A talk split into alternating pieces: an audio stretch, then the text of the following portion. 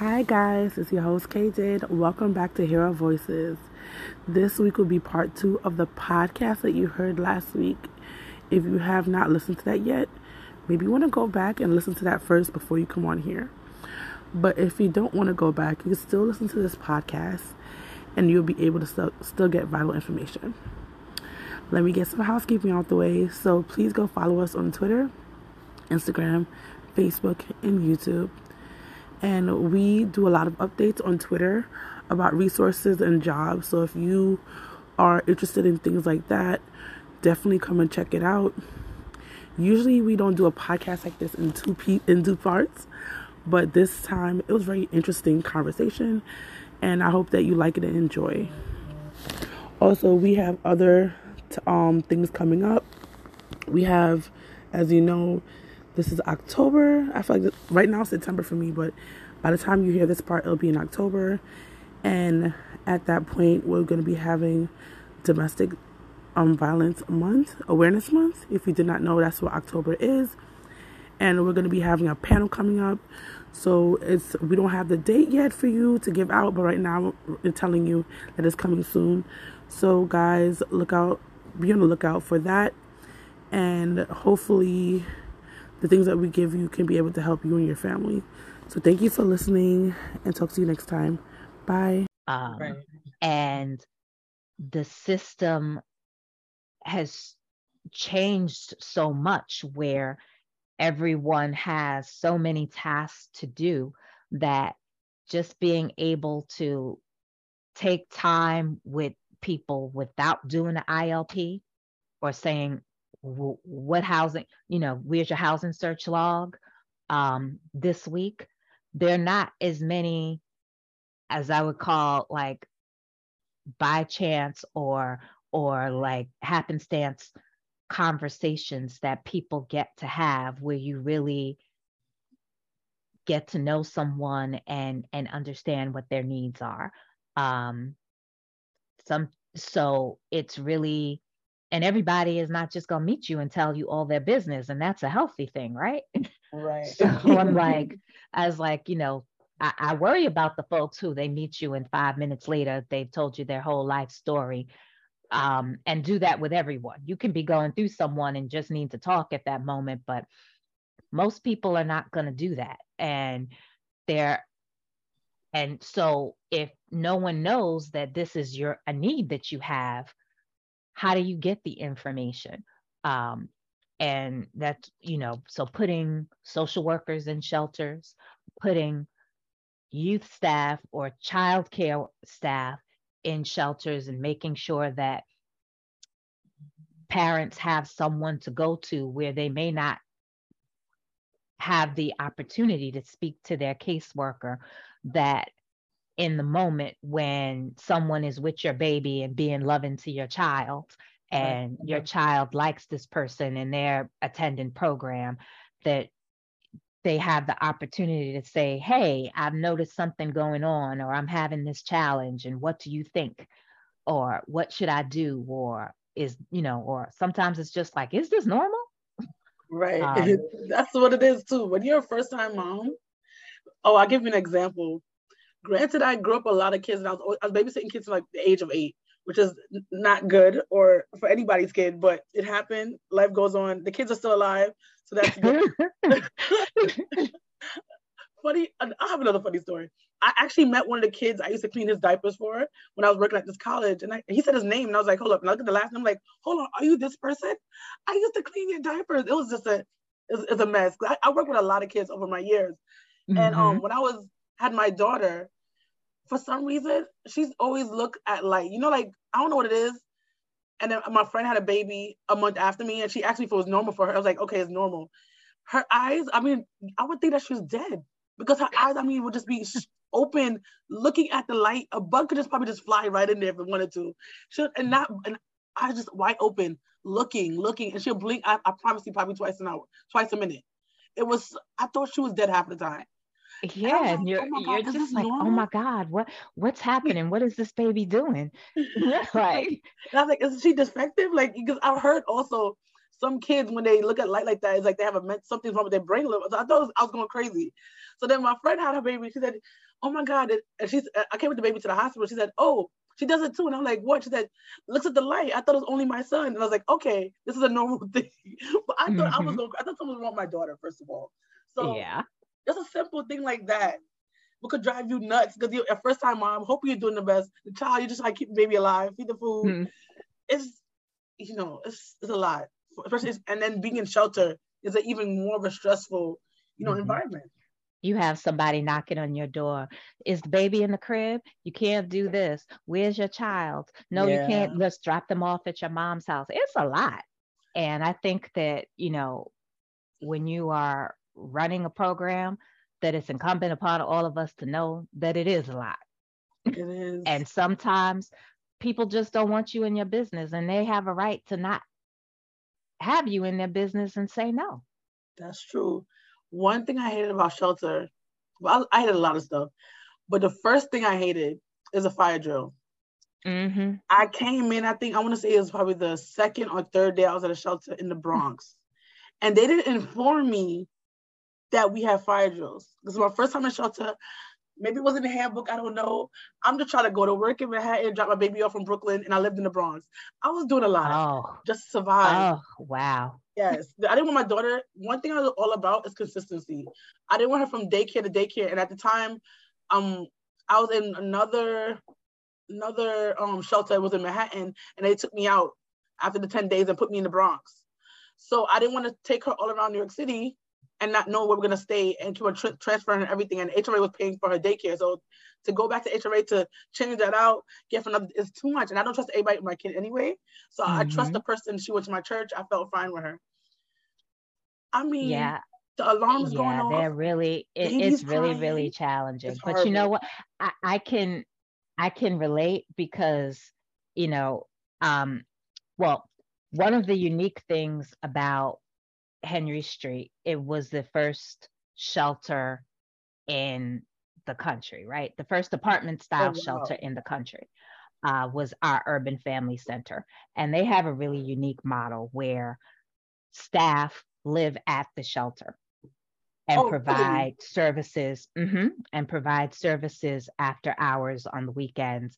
And while I was in graduate school, in order to save money and be able to pay for school, I decided to be one of the live-in staff at our urban family center.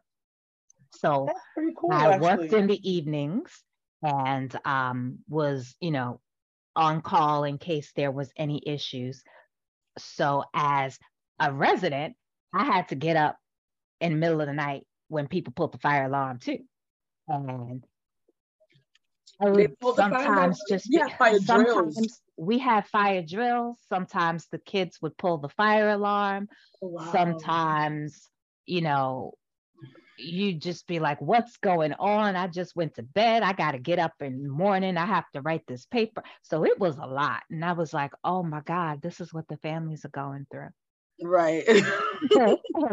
so you have a whole different kind of understanding when you have experienced it.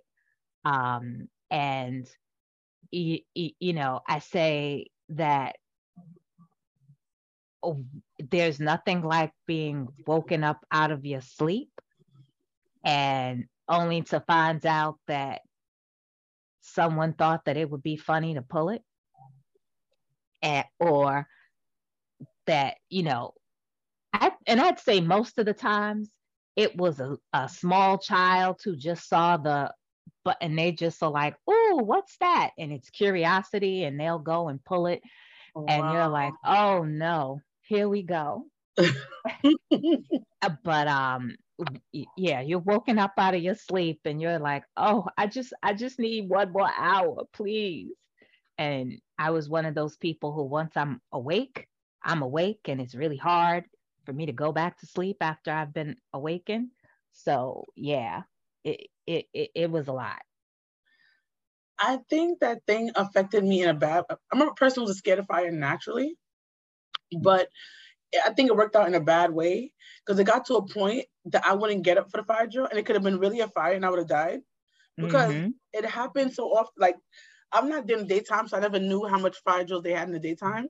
But apparently, I guess by their regulations, you're supposed to have it at night too, and in the daytime. Yeah, you're supposed everybody... to do every month. You're supposed to do one on we each a... shift. Oh, so there has yeah. to be at least three fire drills every month.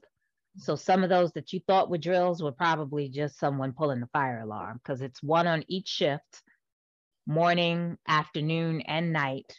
Um, every month on a monthly basis. So, and that is a fire department regulation. Oh, wow. I did not know. I, I, I knew that part, but it was just so annoying. I'm sorry. After a while, because they'll tell you, you get like, they'll talk to you, like, you try to give you strikes kind of thing if you don't mm-hmm. come to them. But after a while, I'm like, I'm not coming. My daughter, after the first like five or six, she started sleeping right through them. And I started just ignoring it and just going back to sleep until they finished because it was happening. It was too much. And they will, and then they'll come on your door. We didn't see what the fire drill. Are you okay? I'm like, I'm, I'm fine. I'm just, I'm tired of the fire drills. So it, yeah. it's honestly not good. For, it's because it's for safety. So I understand why they do it.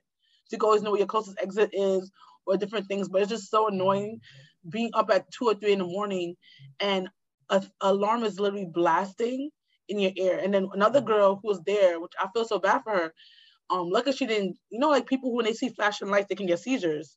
Mm-hmm. And it wasn't, it was a sound plus the lights were flashing in her room. She said, "Oh my gosh, do you know I have I can get seizures like this? I should know this thing. I think I don't think like ask you these questions about health or whatever. I, it's been a while, but she said this is not you know healthy for me or my baby. Well, I, I don't. I, she said mostly for her, but she said it's not good for you. And she had like a newborn too on top of that. So it was like it was a lot already. So so I understand why you have to do it. Yeah. But it could be if someone has um the sounds can be a trigger for people who have um who who are autistic as well. Right. Um but if you know she may have been in the ha- you know the handicap unit because the flashing lights the flashing lights makes me think that she was in a handicap unit mm-hmm.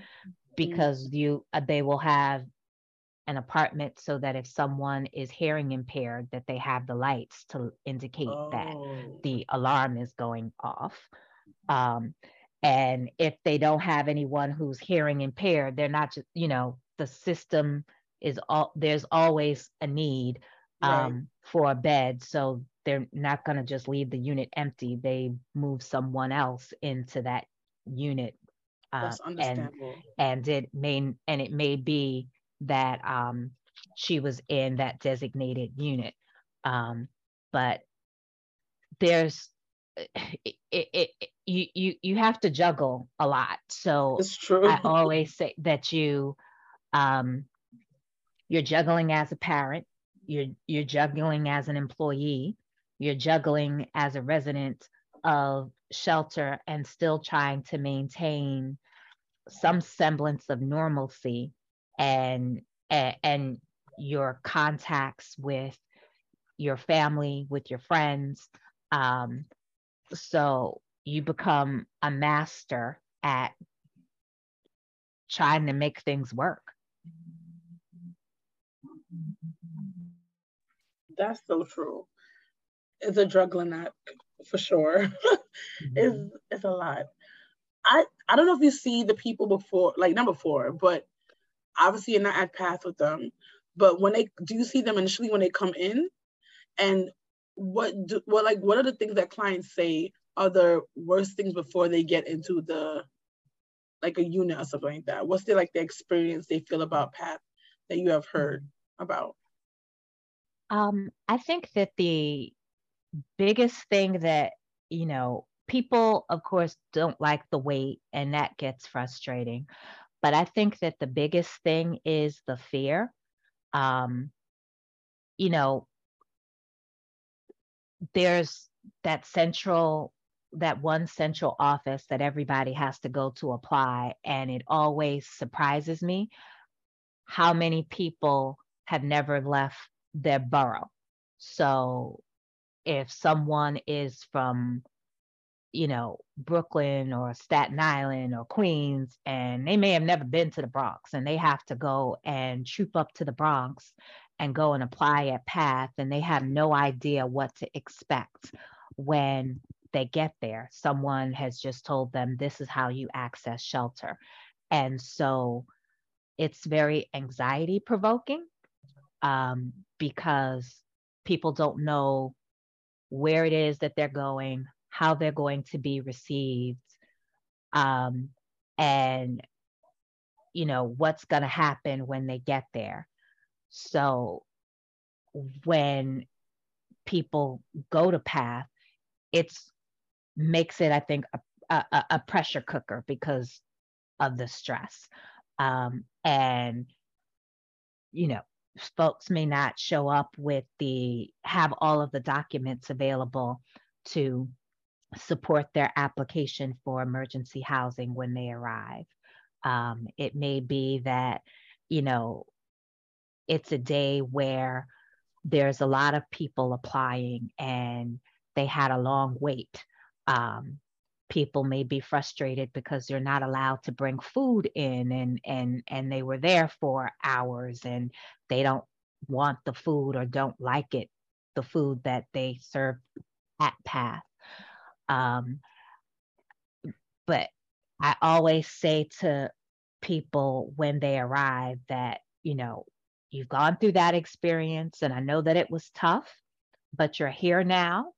Um, and you know we are going to try and meet your needs.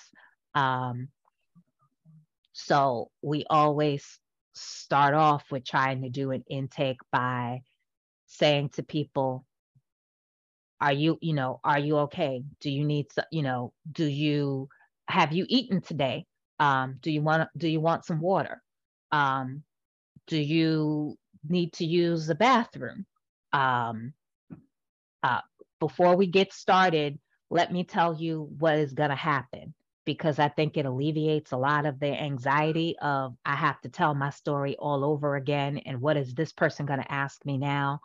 Um, if people kind of know what to expect.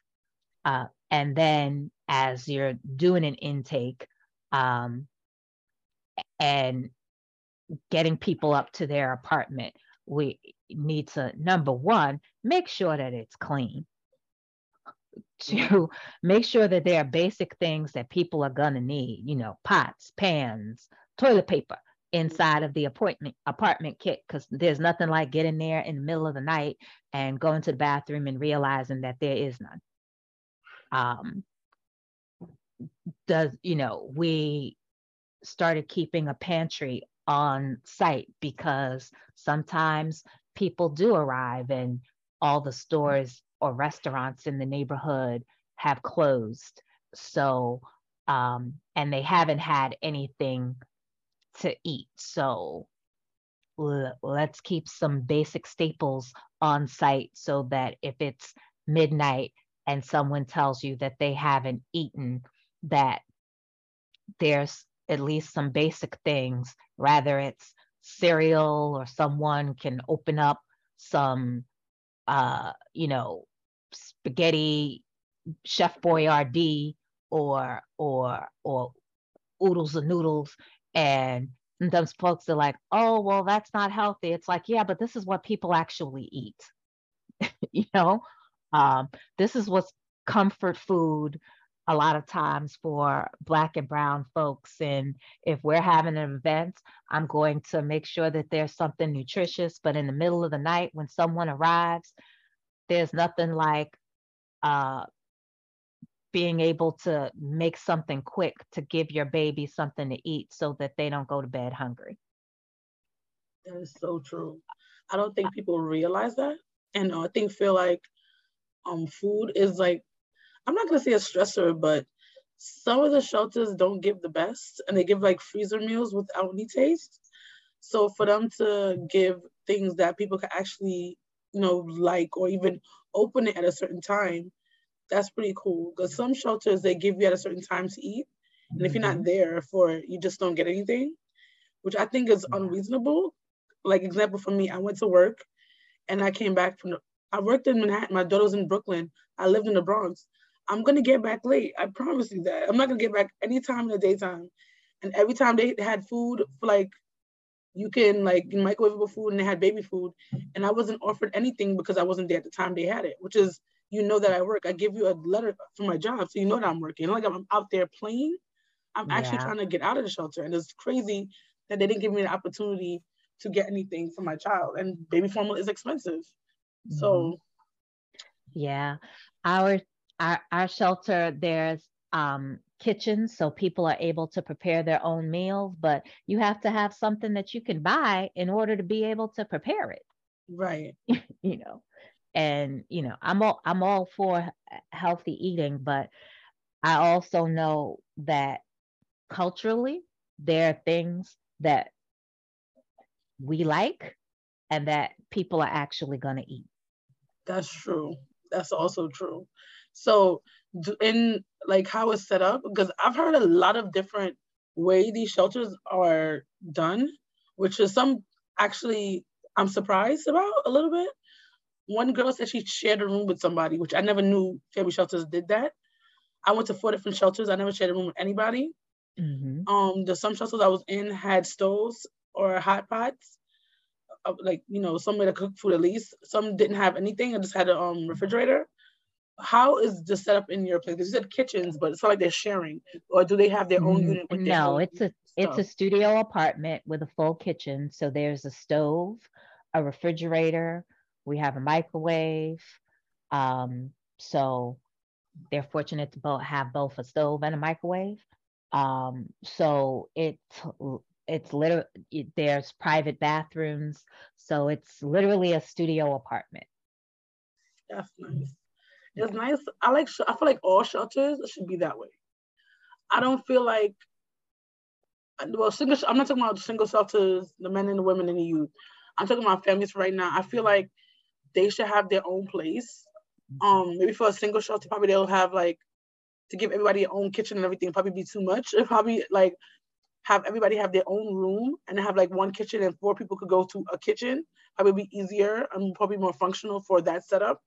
But I think that all family shelters should have their a, a stove and different things. Because sometimes, for example, if you buy your food, you want somewhere to cook it. Microwave food to me, I'm getting trying to get yeah. used to it, but it don't taste the best. I'm sorry, I don't know what they put in the microwave to make it.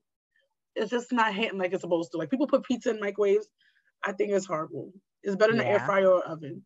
I just can't eat it that way. But um, to each his own, you know. It yeah. just is very interesting when a person yeah, I think that you know having people because you know everyone I always say we are who we are because of our background, our culture, um, and we carry that with us everywhere. And nobody knows how to make what you like uh, better than you know how to make what you like. So if you have someone who, you know, who may be sharing, you know, making or or consuming your culture, the food from your culture is important, then it's nice to be able to have the ability to prepare that and and and be able to do that instead of um, not being able to have it for however long you are in shelter because you don't have any place to cook. Again, another question from like Path coming into shelter. Have you seen that when people come into the shelter that they don't know about certain resources resources they should have been told from path before they got there? Or do you think that they know all the information they're supposed to know before they get to you guys?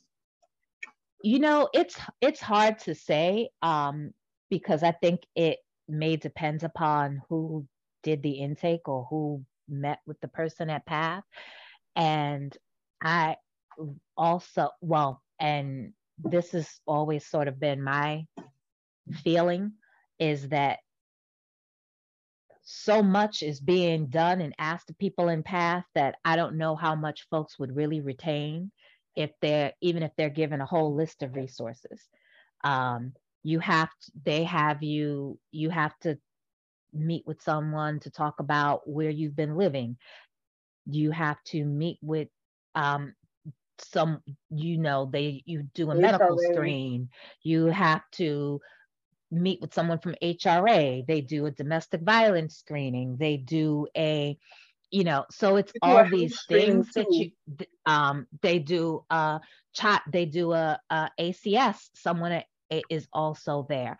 So there's so much going on that i don't know that that's the best time to tell people about resource about a plethora of resources and how much they're really going to be able to comprehend and or even remember because you know if especially if you're there with your child and you have all of this stuff going on around you um and and feeling anxious or making sure that you know you, you are keeping the kids entertained because they start getting restless when you're sitting there all that time it's hard to be able to absorb and take in all of that information.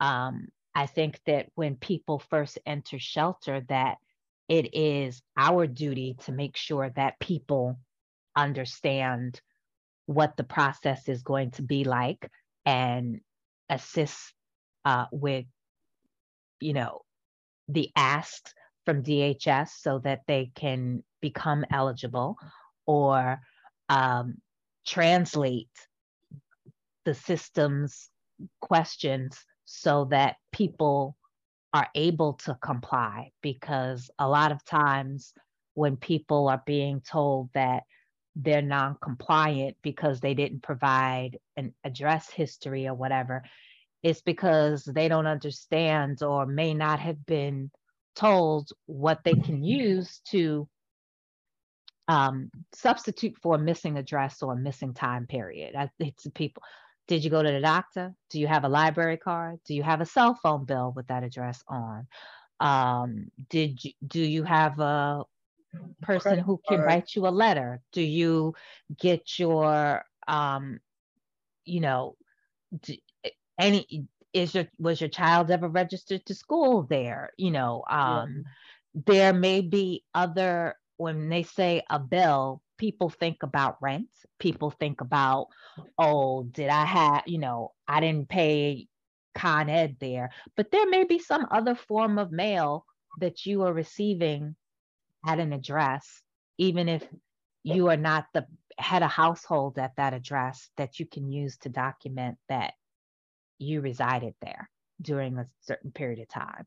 It could be that your child went to school, you, you never used that address, um, for any bill, but your child went to school there and you registered your child in school at that house. So you can go and get a school letter that shows that your child, that they have a record of you living there, because that's where your child was registered for school. It may be that, um, you know, you went to the doctor's office and filled out and and you told the doctor that this is my address or you called an ambulance from there or you um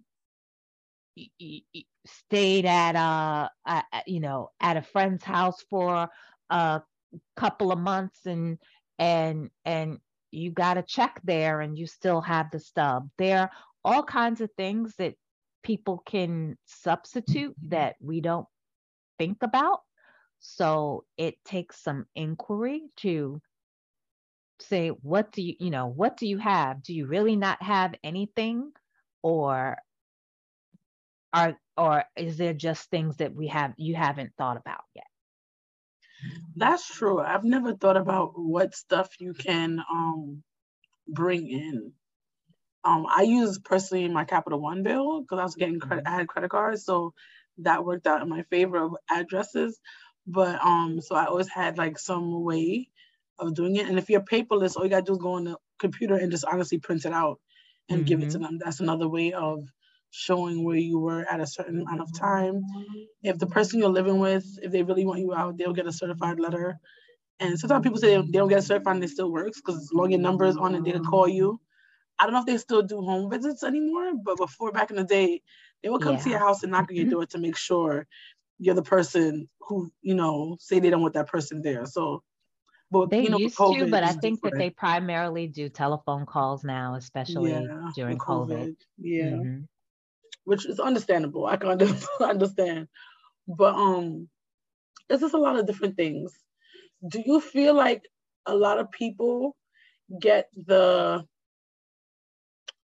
I want to say mental help or like counseling or things like like that while they're in shelter? Or do they mainly because it's so stressful wait till after shelter to get the help that they need in that realm? I think that's an area that it's gotten a lot better. Um, there, well, there is a staff line for um, client care coordinators in shelters. Uh, so you know, social work, licensed social workers. That's the title that um, we use. Um, but it has been a role that it's difficult to keep. Um, you know there it, there's a lot of turnover um, in the role Okay. um, primarily because uh, people want to get clinical hours so that they can become therapists Got it. um, and you and shelter is not um, a listed it's not a site where you can earn those hours um, you have to be in a mental health clinic or in an omh funded program in order to be able to earn your hours toward getting your c and that seems to be the desire of most um, people entering the profession these days is to become a therapist and have their own business or be able to provide services so that they have more autonomy um, and can, you know, set their own hours and do their own thing. Um, but there's always a higher need um, uh, for services than there actually are people who to provide the, you know, in the role. Um, I think that the other piece of it is that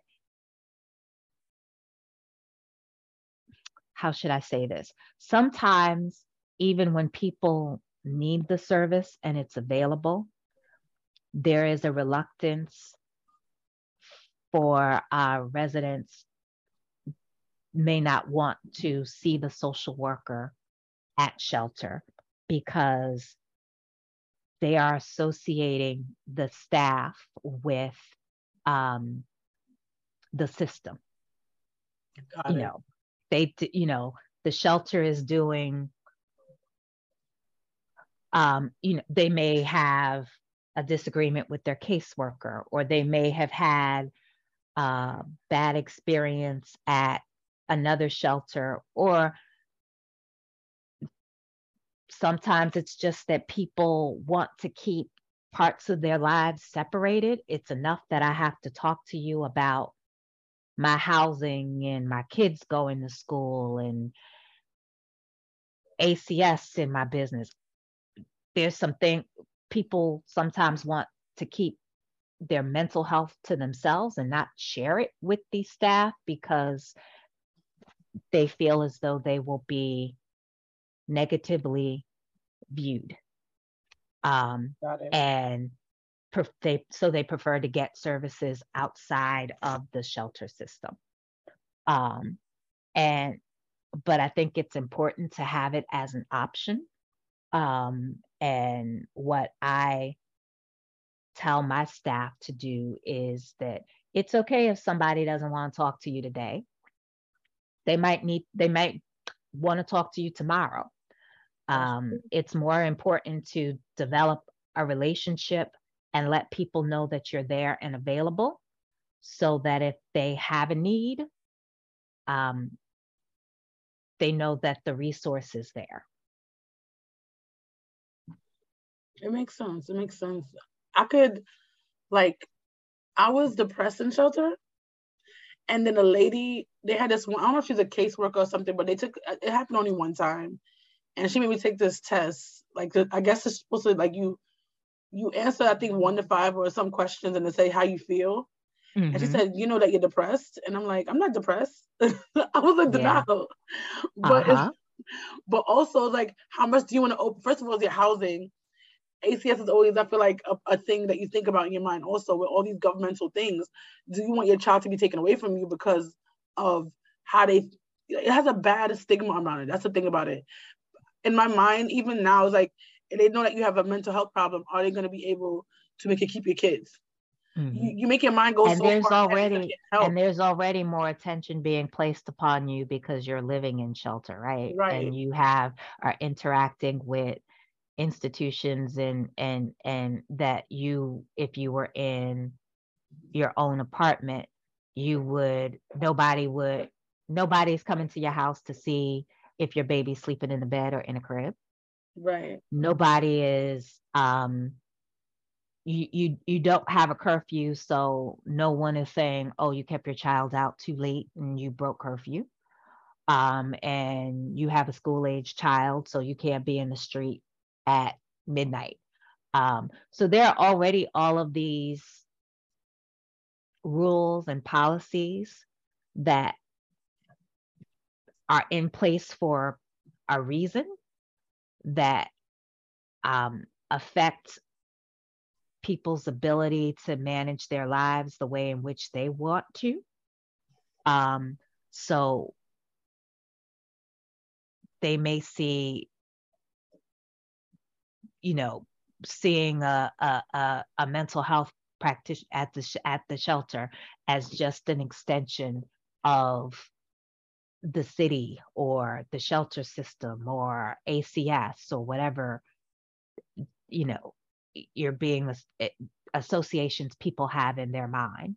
Um, and sometimes for very valid reasons, because if you're going through something and you say that you're depressed, um, your social worker is going to make an assessment of your risk to yourself or your risk to anybody else. That's what that's what it is about, right? So that may mean you t- them saying, why don't you come and talk to me for a couple of weeks and so that I can get you over this hump?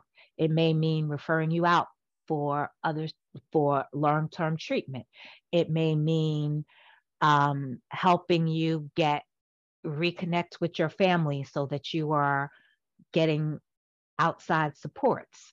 It may mean referring you to some kinds of long-term treatment program, whether it's a mental health treatment program or or a substance use disorder treatment program but if the assessment says that you are at risk of harming yourself or your children or your child is at risk then as a mandated reporter you're right it will lead to a call to ACS mm-hmm. so it so you know while I don't think it is um, it, it's not our desire to just call and give people ACS cases.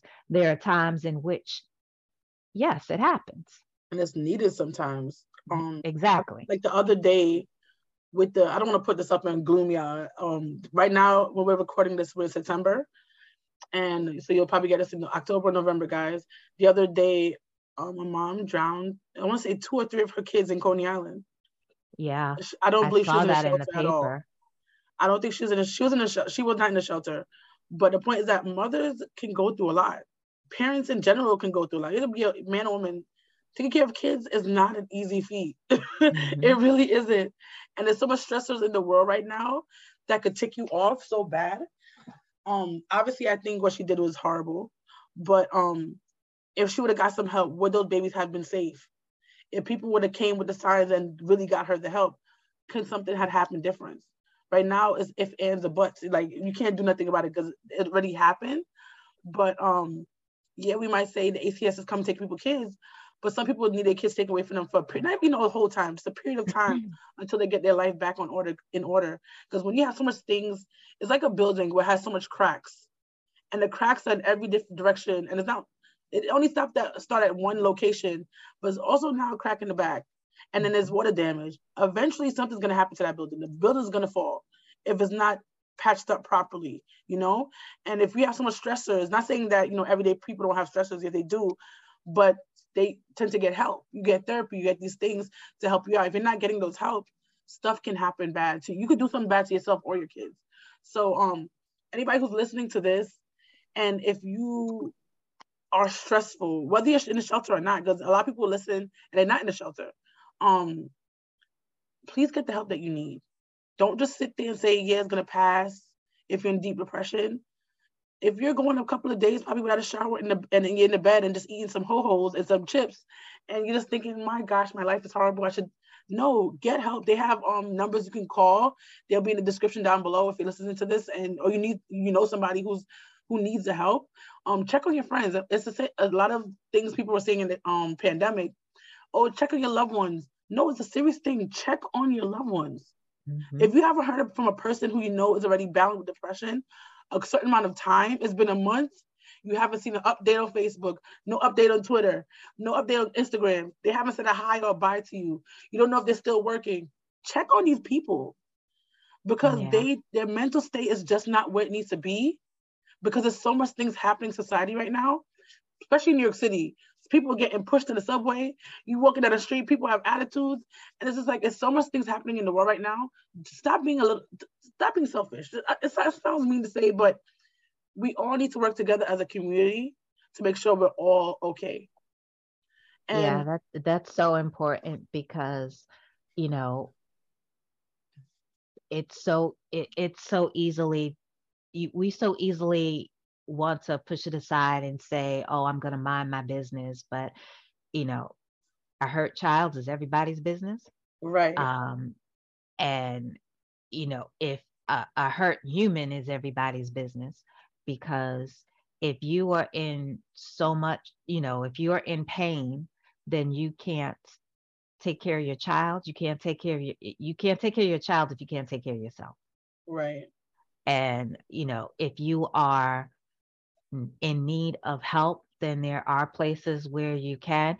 The one of the greatest things I think now is that telehealth has made has been able to make people the availability of mental health services um, much more affordable and that it is much more readily accessible because some people don't want to go outside of their house and go to a doctor's office. And and and there are a lot more people who can um, access the service. Or now you can even text with right. your therapist. And for those who don't want to look at someone or see them on the screen. So there's so much more opportunity for people to get the help that they're needed that they need. Um, so, you know, please find a way, call a hotline, talk to a friend. Um, there are services and there is help out there. Right. Some of them you need insurance, some of them you don't. Just see what's out there. Mm-hmm. Honestly, nowadays Google is your best friend. you can honestly just Google these things. And but right now, if you're listening to this, it will be in the podcast description below. Because I want you, if you're listening to this, please get the help. And don't be the person you see a mother and a, a, child having a bad day. You say, "Oh my gosh, she must be the worst." People have bad days. That's just you know. But if, if you see it happening for like a week or a month, she probably needs some help. I'm just don't be that person just you know calling on your neighbors. She's yelling one day. Parents yell. That's what they do sometimes. Some people are mm-hmm. gentle parents. Some people are not. It is what it is. But if you see that the child's getting neglectful, hair is not done, clothes are untidy, the look like the child's losing weight, the, the mother's losing weight, she to care for herself. And you, you normally see her before, like uh, two months ago, she was tip top shape. Kids always looking perfect. Maybe something is wrong. You could tell people don't usually like, they can't, they say they can't see it, but it's there. You're just not looking close enough, even though it's in your face. Because if a person is always coming out their house before hair together, they look a certain way, and two months later, something's different about them. It might be that they go into a crisis and they, they're showing it outwardly, but you you're not checking on what that difference is, if that makes any sense. So, um, but yeah. So do you have any last words that you want to tell the people who are listening to the podcast? Um, I would just uh, like to say thank you for the opportunity to come and talk to you this afternoon. And for everyone listening, uh, just to say that I know that it gets rough. Being unhoused is not for, you know, the weak. However, um, know that is doing your housing search and getting into shelter, doing your housing search, that there is a light at the end of the tunnel. Um, I know sometimes it can feel overwhelming um, and people feel beaten down by their circumstances, but we are all um, more than, you know, the bigger and brighter than the thing that is uh, the challenge for us at the moment. You know, you're more than you than what you, happened to you on your worst day. Um, there are resources pl- that are plentiful, um, and I think that you, this podcast is a great service for people who are, you know, currently um, who are currently homeless or who are at risk of becoming homeless. Um, and Google and 311 are your best friends. Right. That's definitely true. So, guys, I hope you listen to the podcast and I hope you got something from it. It's, it's a very different podcast, I feel like, than normal, but I try to bring every different aspect about homelessness and motherhood and or just being a parent in general because or caregiver as they say nowadays um and how the homeless people just think that yeah they're homeless they don't have any it's just it's stressful being in the environment especially if you never grew up around that kind of environment i personally never grew up being homeless. I just got homeless in my 20s um i was homeless in my 20s i should say. Um is a it could be a lot but you can make you can get through it the, the light at the tunnel, you, you see it. It's kind of far. You got to jog just a little bit to get to the end, but you're going to be there. You're not going to be there forever. I know some people stay in the shelter for three, four years, five years. Um, I believe that you go through the yeah. struggle for a reason and everything I just wanted to say, yes. I just wanted to say one last thing that I want everyone to understand is that being homeless it's not you're not homeless because people are not homeless because they grew up around it or or or or it's some kind of character flaw. People right. are homeless because they're poor. People are homeless because they can't pay rent. The only reason for homelessness is poverty. It's not an indication of your ethics or your morals or a lack of um, uh, of character for you as an individual. People are homeless because they're poor. And I guess so I guess those are actually my final words. I understand.